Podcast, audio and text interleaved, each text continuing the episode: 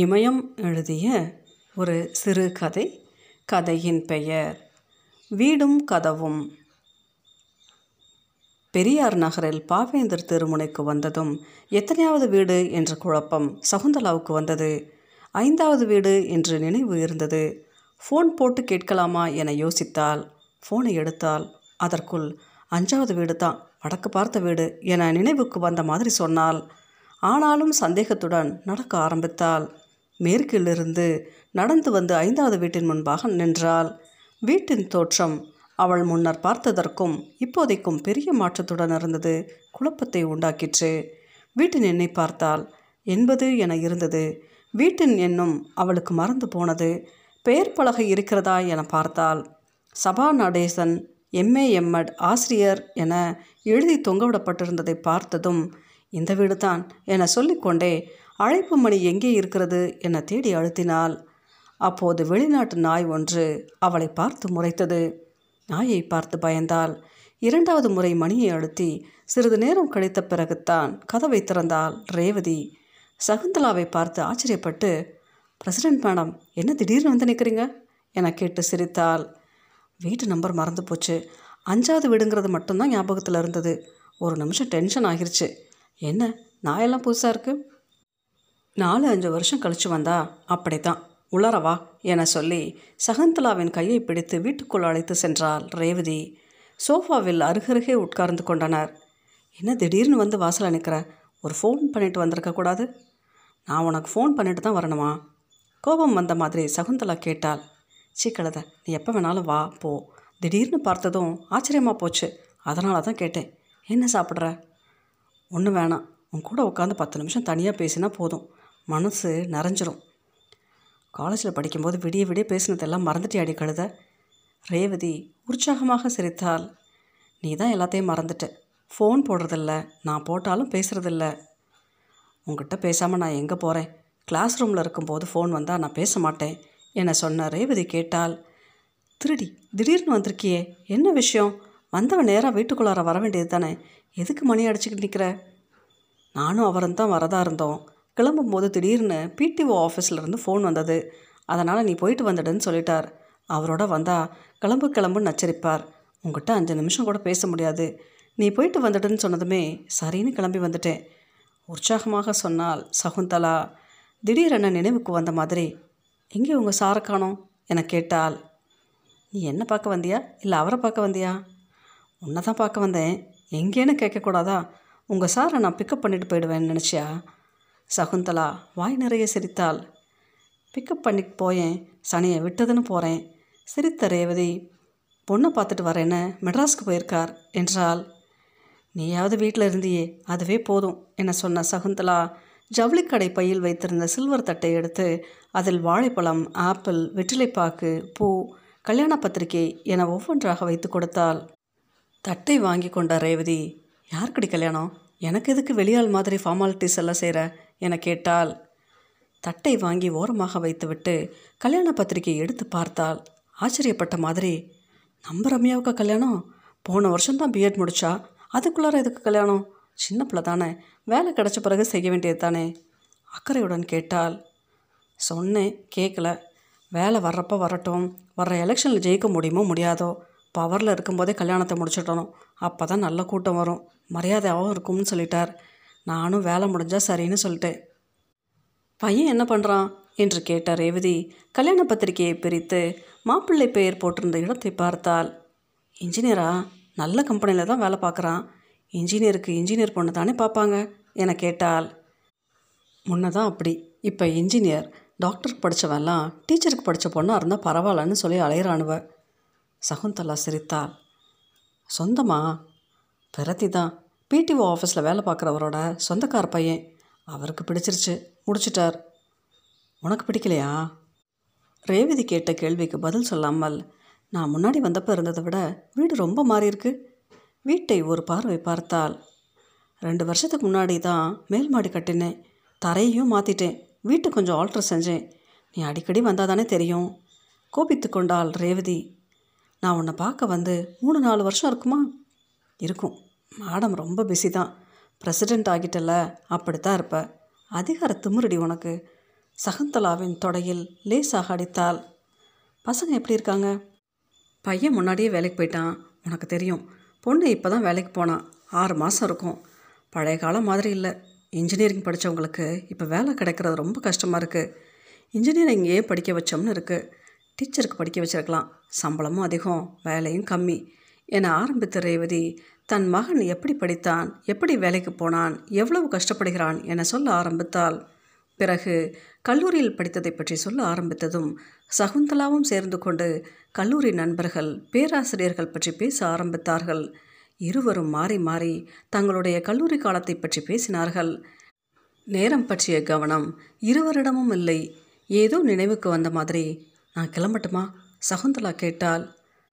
அதுக்குள்ளார என்ன அவசரம்? நேரம் ஆகிருச்சு. ஒரு நேரமும் ஆகலை. புருஷன் பிள்ளைன்னு இல்லாமல் இன்றைக்கி தான் அதிசயமாக 2 பேரும் ஒன்றா உட்காந்து பேசிக்கிட்டு இருக்கோம், அதுக்குள்ளார போகிறாளாம். சகுந்தலாவின் தலையில் கொட்டிய ரேவதி, என்னடி தலையில் பாதி முடியே காணோம் என கேட்டாள். வயசாகுதுல்ல. சரி நான் கிளம்புறேன். பிரசிடெண்ட்டுங்கிற திமிரில் பேசுறியாடி நாயே. பிரசிடெண்ட் தான், ஆனால் எப்பவும் போல் சோறு தான் ஆக்குறேன், துணி தான் துவைக்கிறேன், வீட்டு வேலை தான் செய்கிறேன். சகுந்தலா சிரிக்க முயன்றாள், ஆனால் சிரிப்பு வரவில்லை. 2 பீரியடு தானே ஜெயிச்ச சந்தேகப்பட்டது மாதிரி ரேவதி கேட்டாள். என சகுந்தலா தலையை மட்டும் மாட்டினாள். சகுந்தலாவின் முகம் வாடி போனதை பார்த்த ரேவதி கேட்டாள், என்னாச்சு, எதுக்கு அவ்வளவு செழிப்பாக சொல்கிற? பிரசிடெண்ட் தான், 9 வருஷம் முடிஞ்சு போச்சு. பிடிஓ ஆஃபீஸ், கலெக்டர் ஆஃபீஸ்னு இதுவரை நான் எங்கேயும் அதிகம் போனதில்லை. அவர் தான் போவார் வருவார் சொல்லிவிட்டு அடுத்த சோஃபாவில் கடந்த நாய் பொம்மையை பார்த்தாள். அது தன்னையே பார்ப்பது மாதிரி அவளுக்கு தோன்றியது. என்னடி சொல்கிற சகுந்தலா ஆச்சரியமாக கேட்டாள் ரேவதி. நெசந்தான், ஊராட்சி மன்ற அலுவலகம்னு இருக்குமே, அங்கேயாச்சும் நீ போயிருக்கியா? இல்லை, ஒரு நாள் கூட போனதில்லையா? சகுந்தலா சொன்னதை நம்பாத மாதிரி கேட்டாள் ரேவதி. பொய்யா சொல்கிறேன், போனதில்லை. இந்த 9 வருஷத்தில் பிரசிடெண்ட் நாற்காலியில் நான் உட்கார்ந்தது கூட இல்லை. சிரித்தாள் சகுந்தலா. அதில் அவளுக்கு மகிழ்ச்சியும் இல்லை, வருத்தமும் இல்லை. ஆச்சரியமாக இருக்குது. ரேவதிக்கு குரல் மாறிவிட்டது. சகுந்தலா சொல்வதை அவளால் நம்ப முடியவில்லை. கிண்டலாக கேட்டாள், கையெழுத்தாவது நீ போடுவியா? இல்லை. பொய் சொல்லாதடி, அவர் தான் போடுவார். உன் கையெழுத்தையா? நம்ப முடியாத விஷயத்தை கேட்ட மாதிரி வாயடைத்து போனாள் ரேவதி.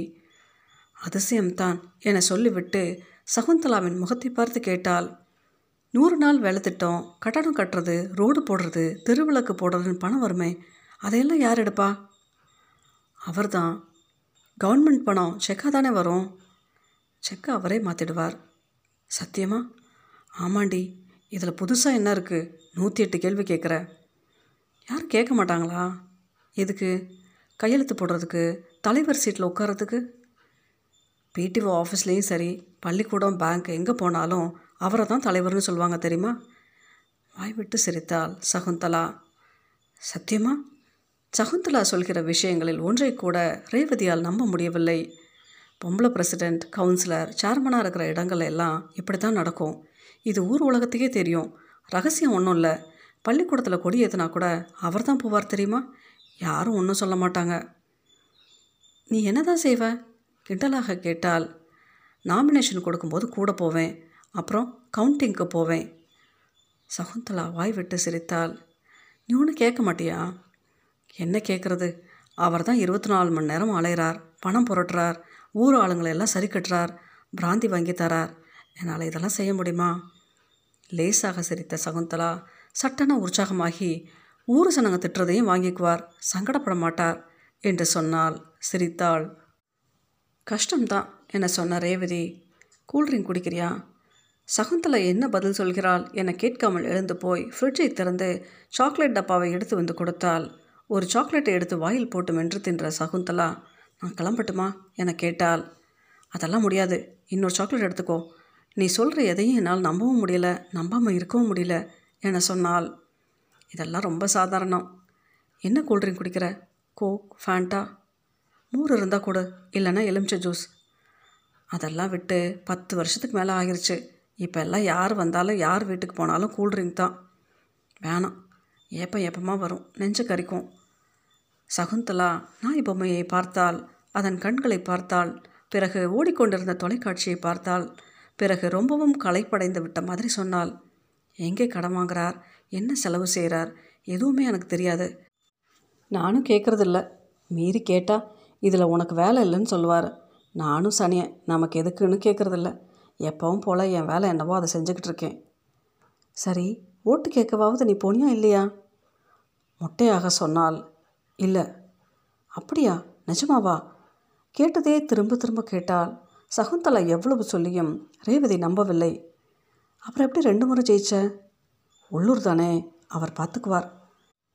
சகுந்தலாவின் முகம், கை, கால்கள், கட்டியிருந்த புடவை என ஒவ்வொன்றாக பார்த்த ரேவதி, என்னடி இவ்வளோ நரைச்சி போச்சு, சாப்பிட்ட சாட்டையாக நீட்டாக முடியிருக்கும், எல்லாம் கொட்டி போய் எலி வாலாட்டம் இருக்குது, தலைமுடியை வச்சுக்கிட்டு தானே காலேஜில் பெரிய ராணி மாதிரி சுற்றினேன், எல்லா பயிலையும் உன் பின்னாடி சுற்ற விட்ட என சொல்லிவிட்டு சகுந்தலாவின் சடையை எடுத்து பார்த்தாள்.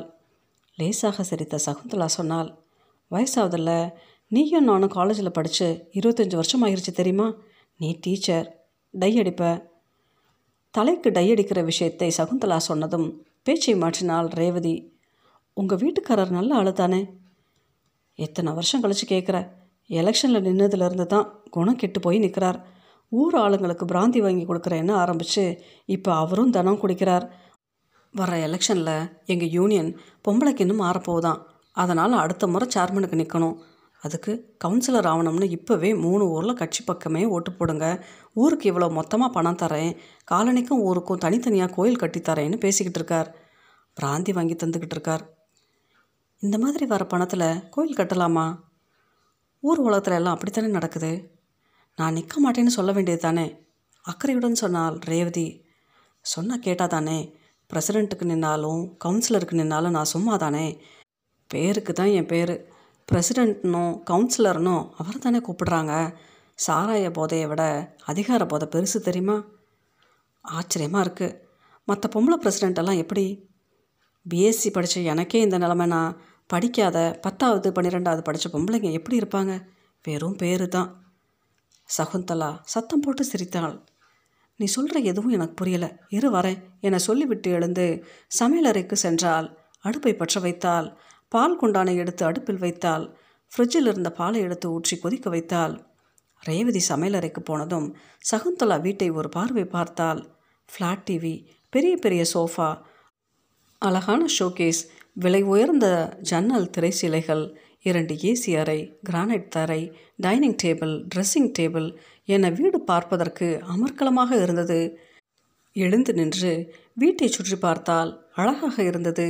கடைசியாக சமையலறைக்கு வந்தால் மாடுலர் கிச்சன் பிரமாதமாக இருந்தது.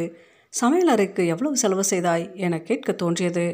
தவறாக நினைப்பாள் என்பதால் எதுவும் கேட்காமல் ரேவதிக்கு பக்கத்தில் வந்து நின்று கொண்டு, உங்கள் சார் எப்படி இருக்கார், எப்போ வருவார் என கேட்டாள்.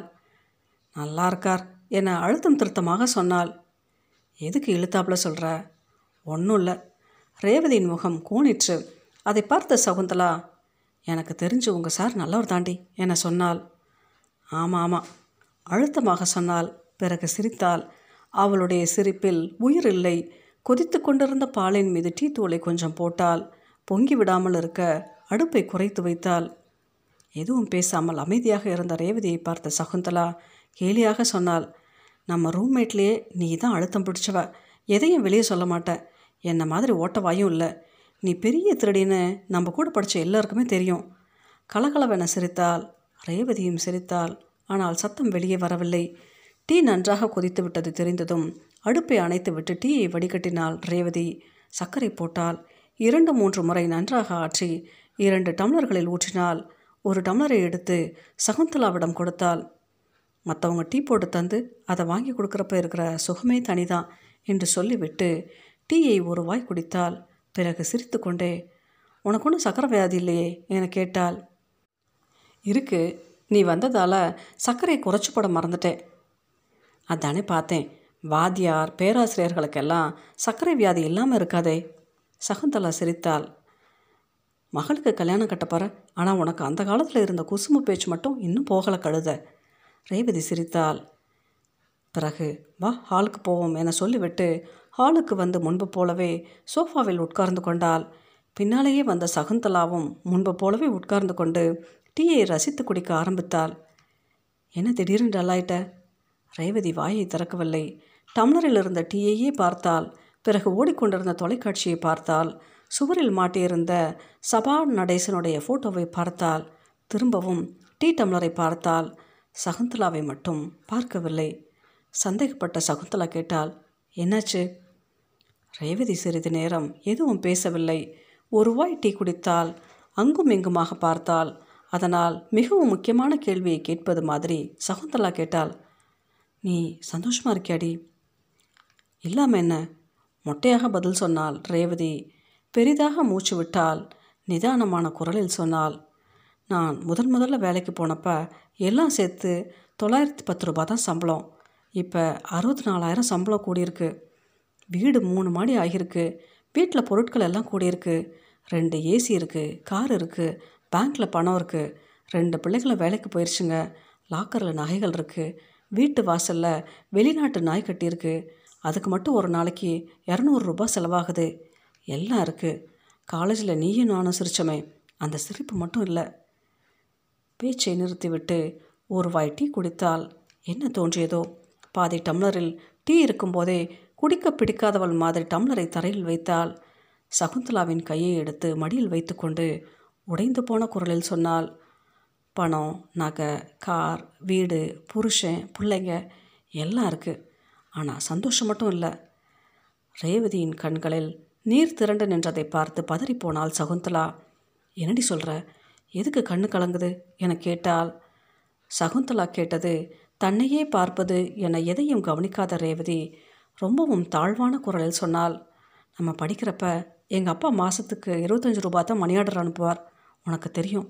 அந்த பணத்தை வாங்குறப்ப மனசுக்கு எவ்வளோ சந்தோஷமாக இருக்கும் தெரியுமா? மனசு நிறைஞ்சிருக்கும். ஆனால் 64,000 வாங்குறப்ப அது இல்லை. ரேவதியின் கண்களில் மீண்டும் நீர் வழிந்தது.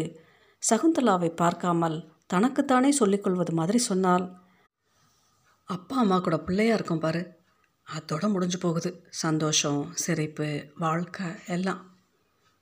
ரேவதியின் பேச்சும் அழகையும் சகுந்தலாவை ஆச்சரியப்பட வைத்தன. பொதுவாக அதிகம் பேசக்கூடிய ஆள் இல்லை.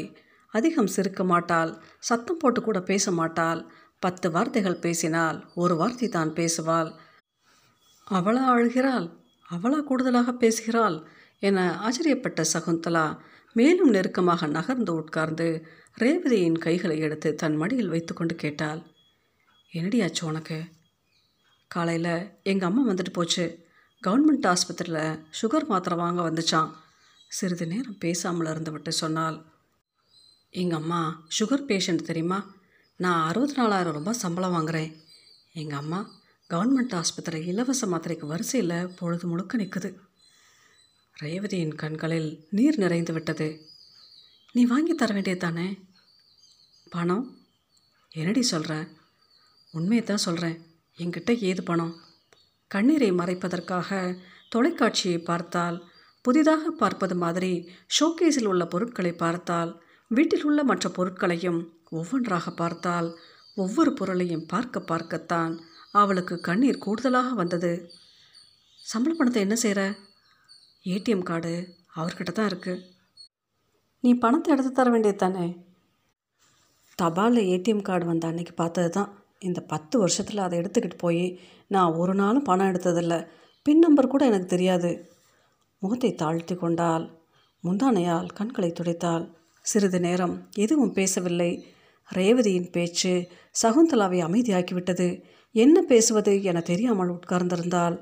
கையில் போட்டிருந்த வளையல்களை மேலேயும் கீழேயும் நகர்த்து விட்டபடியே ரேவதி சொன்னாள், ஏடிஎம் கார்டு வந்த இந்த 10 வருஷத்தில் என் சம்பள பணத்தை நான் மொத்தமாக ஒரு முறை கூட கண்ணாரில் கண்டதில்லை. ஸ்கூலில் சம்பளம் வாங்குறப்ப இருந்த சந்தோஷம் இப்போ இல்லை. சம்பளம் வாங்குற அன்னைக்கு மத்தியானம் சாப்பிட்டதுமே சாப்பாடு டப்பாவை கேரியரை கழுவி வெயிலில் காய வச்சுருவோம். சம்பள பணத்தை வாங்கி 3 முறை எண்ணுவேன். அப்புறம் ஹேண்ட்பேக்கில் வச்சா திருடன் அடிச்சிட்டு போயிடுவானேன்னு சாப்பாட்டு டப்பாவில் கேரியரில் வச்சு எடுத்தாருவேன். ஸ்கூலில் இருந்து வீடு வரைக்கும் சாப்பாட்டு கூட நினப்பாகவே இருக்கும். இப்போ எதுவும் இல்லை. அப்போ லோன் போட்டால் 5,000 6,000 தான் வரும். அதை 1 கோடி ரூபாயை தூக்கிட்டு வர மாதிரி வருவேன். எல்லா டீச்சர்ஸும் அப்படி தான் செய்வாங்க. இப்போ எதுக்கு பணம்னு ஆகிப்போச்சு. 910 ரூபாய் கொடுத்த சந்தோஷத்தை 64,000 ரூபாய் கொடுக்கல. ரேவதியின் கண்கள் கலங்கின. காரணம் இல்லாமல் எதுக்கு நீ அழுகிற? ரேவதியின் தோளில் தட்டினாள் சகுந்தலா. சம்பள பணத்தில் ஒரு எட்டனா மாற்றி சொல்ல முடியாது தெரியுமா? சம்பளம் அக்கௌண்ட்டில் ஏறின மறு நிமிஷமே மெசேஜ் வந்துடும். அதுவும் அவருக்கு தான் வரும். உன் செல் நம்பர் என்னாச்சு? முதல்ல அவர் தான் செல்ஃபோன் வாங்கினார். அப்புறம் 4-5 வருஷம் கழிச்சு தான் எனக்கு வாங்கினேன். அதனால் அவர் நம்பரை பேங்க்கில் கொடுத்தாச்சு. தொலைக்காட்சியை பார்த்தாள் ரேவதி. பிறகு ஹாலை ஒரு பார்வை பார்த்தாள். சுவரில் சிரித்தபடி தொங்கிக் கொண்டிருந்த சபா நடேசன் ஃபோட்டோவை பார்த்தாள். அடுத்து மகளுடைய ஃபோட்டோக்களை பார்த்தாள். ஃபோட்டோக்களில் எல்லோரும் நன்றாக சிரித்து கொண்டிருந்தார்கள். ரேவதி சகுந்தலாவை மட்டும் பார்க்கவில்லை. அப்போது சோர்ந்து போய் சகுந்தலா சொன்னாள், நம்ம ரூம்மேட் 4 பேரில் நீ ஒருத்தி தான் டீச்சராக போய் வசதியாக சந்தோஷமாக இருக்கேன்னு நினச்சேன்.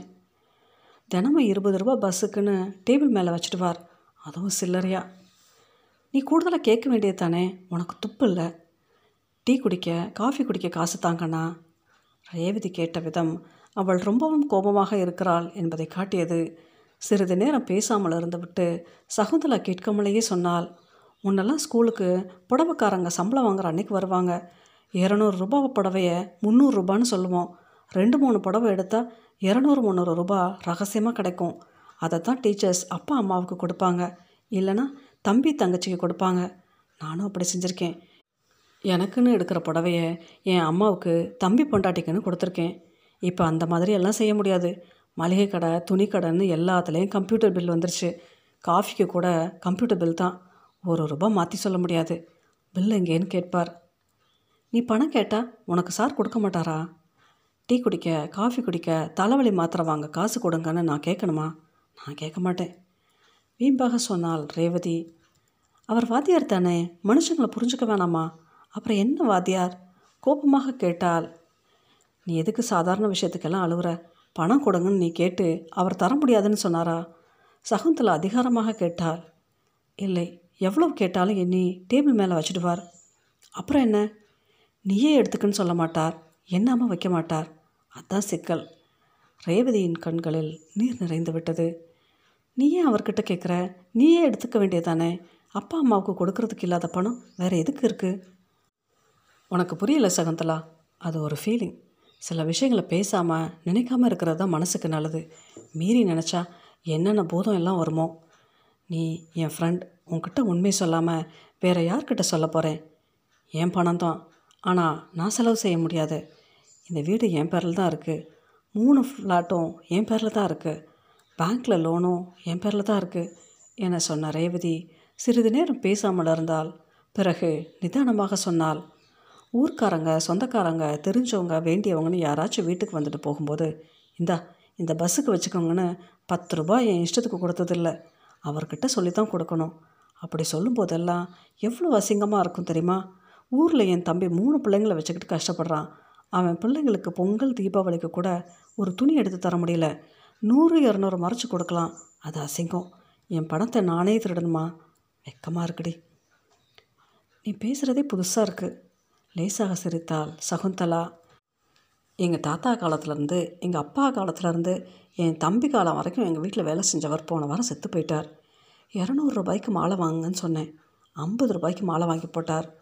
அன்றைக்கி பூராவும் நான் சாப்பிடவே இல்லை. அவர் செத்தது ஒரு கஷ்டம். 200 ரூபாய்க்கு மாலை வாங்கி என் இஷ்டத்துக்கு போட முடியலேன்னு இன்னொரு கஷ்டம். மனசு ரொம்ப பாரமாகிருச்சு. சாவு செலவுக்கு வச்சுக்கன்னு 1000-2000 கொடுக்க முடியல. ரேவதியின் கண்களில் நீர் பீரிட்டது. சின்ன விஷயத்தெல்லாம் பெருசு பண்ணாத. இது என் ஏடிஎம் கார்டு, எங்கிட்ட தான் இருக்கும்னு சொல்லி சம்பளத்தை நானே எடுத்து செலவு செய்கிற ரகம் ஒன்று இருக்குது. எங்கே போனாலும் நானும் கூட வருவேன்னு சொல்லி ஜோடி போட்டுக்கிட்டு போகிற ரகம் ஒன்று இருக்குது. ஏடிஎம் பின் நம்பர் கூட தெரியாத என்ன மாதிரி ஒரு ரகமும் இருக்குது. டீச்சர்ஸில் இப்படி 3 வகைகள் இருக்குது. எது அதிகம்? என் ரகம்தான். ரேவதி லேசாக சிரித்தாள். பிறகு லேசாக உற்சாகம் வந்த மாதிரி சொன்னால், புருஷன் டீச்சராக இல்லாமல் வேறு டிபார்ட்மெண்ட்டில் இருக்கிற வீட்டில் பரவாயில்ல. புருஷனும் டீச்சராக இருந்தால் கதை முடிஞ்சிடும். 1 பைசா மாற்றி சொல்ல முடியாது. முன்பை விட இப்போது ரேவதி கூடுதலாக சிரித்தாள். வீட்டுக்கு வீடு பிரச்சனை தான். அது இல்லடி சகுந்தலா, ஒரு கடைக்கு போகிறோம், நம்ம கையால் 4 காசு செலவு செய்யணும்னு ஒரு ஆசை இருக்காதா? நான் செலவு செஞ்சாலும் இந்த வீட்டுக்கு தானே செலவு செய்ய போகிறேன். என்ன வாழ்க்கை? உடைந்து போன குரலில் சொன்னால். மாதம் 64,000 ரூபாய் சம்பளம் வாங்குகிற உனக்கே இந்த நிலமனா என்னை பற்றி என்ன சொல்கிறது? சகுந்தலா சிரித்தாள். பிறகு எங்கள் வீட்டுக்கு பணம் எப்படி வருது எப்படி போகுதுன்னு எனக்கு தெரியாது. கேட்டால் உங்கள் அப்பா வீட்டிலேருந்து கொண்டாந்தியான்னு கேட்பார். அதனால் நான் வாயை திறக்கிறதே இல்லை. மீறி வாயை திறந்தா பிரசிடெண்ட்டுங்கிற திமிரில் பேசுகிறியான்னு கேட்பார் என சொல்லும் பொழுது அவளுடைய செல்ஃபோன் ஒலித்தது. அவர் தான் கூப்பிடுவார். ரேவதியிடம் சொல்லிவிட்டு ஃபோனை எடுத்து ஹலோ என சொன்னால், இன்னும் 1/4 மணி நேரத்தில் பஸ் ஸ்டாண்டுக்கு வரணுமா? 2 பேரும் சேர்ந்து போயிடலாமா? சரி, நான் வந்துடுறேன், வச்சுருங்க. ஃபோனை வைத்தாள். சரி, நான் கிளம்பட்டுமா? என்ன அவசரம்? ரொம்ப நாள் கழிச்சு இன்றைக்கி தான் வந்திருக்க. இப்போ தானே பேச ஆரம்பித்தோம், இன்னும் ஒன்றுமே பேசலையே. அவர் பஸ் ஸ்டாண்டுக்கு 1/4 மணி நேரத்தில் வந்துடுவார். இப்போ போனால் 2 பேர் வண்டியிலே போயிடுவோம். இல்லைனா டவுன் பஸ் பிடிச்சி போகிறதுக்குள்ளே நேரமாகிடும், திட்டுவார். திரும்ப எப்போ வருவ? நீ ஃபோன் பேசி வர்றேன். கல்யாணத்துக்கு மறக்காமல் வந்துடு. வராமல் எப்படி இருப்பேன்? நீ சீக்கிரம் போறியேன்னு தான் வருத்தமாக இருக்குது. சாப்பிடக்கூட ஒன்றும் கொடுக்கல. உங்கள்கிட்ட பேசிக்கிட்டு இருக்கிறதே எனக்கு போதும். உன் பையன் ரமேஷுக்கு கல்யாணம் முடிக்கலையா? அவன் ஏதோ கூட வேலை செய்கிற பிள்ளைய லவ் பண்ணுறான்னு நினைக்கிறேன். அந்த பொண்ணு வேறு ஜாதி போல். இவர் முடியாதுன்னு சொல்லிட்டார். படிச்சுட்டா வேலைக்கு போயிட்டா எல்லோரும் பெரிய ஜாதி ஆகிட முடியுமான்னு கேட்குறார். என்னத்தை சொல்ல, 2 வருஷமாக எழுத்துக்கிட்டு கிடக்கு. இப்போ பொண்ணு வேறு மெட்ராஸ்க்கு போயிருக்கா. என்ன நடக்க போகுதோ? ஒன்றும் நடக்காது, கவலைப்படாமல் இரு. மனசில் உள்ளதை பேசக்கூட எனக்கு ஆள் இல்லடி. ரேவதியின் கண்கள் கலங்கின. சாதாரண விஷயத்தை பெருசு பண்ணாமல் இரு. ஒவ்வொரு வீட்டுக்கும் வாசலும் இருக்குது, கதவும் இருக்குது. நீ வீடாக இருக்க, உங்கள் சார் கதவாக இருக்கார். உலகம் பூரா அப்படித்தான் இருக்குது. சரி, நான் கிளம்புறேன் என சொல்லிவிட்டு பையை எடுத்துக்கொண்டு வெளியே வரும்பொழுது வாசலில் கட்டியிருந்த வெளிநாட்டு நாய் எழுந்து நின்று கொண்டு சகுந்தலாவை முறைத்து பார்த்தது. 2016இல் வெளியான இந்த சிறுகதையின் பெயர் வீடும் கதவும். எழுதியவர் இமையம்.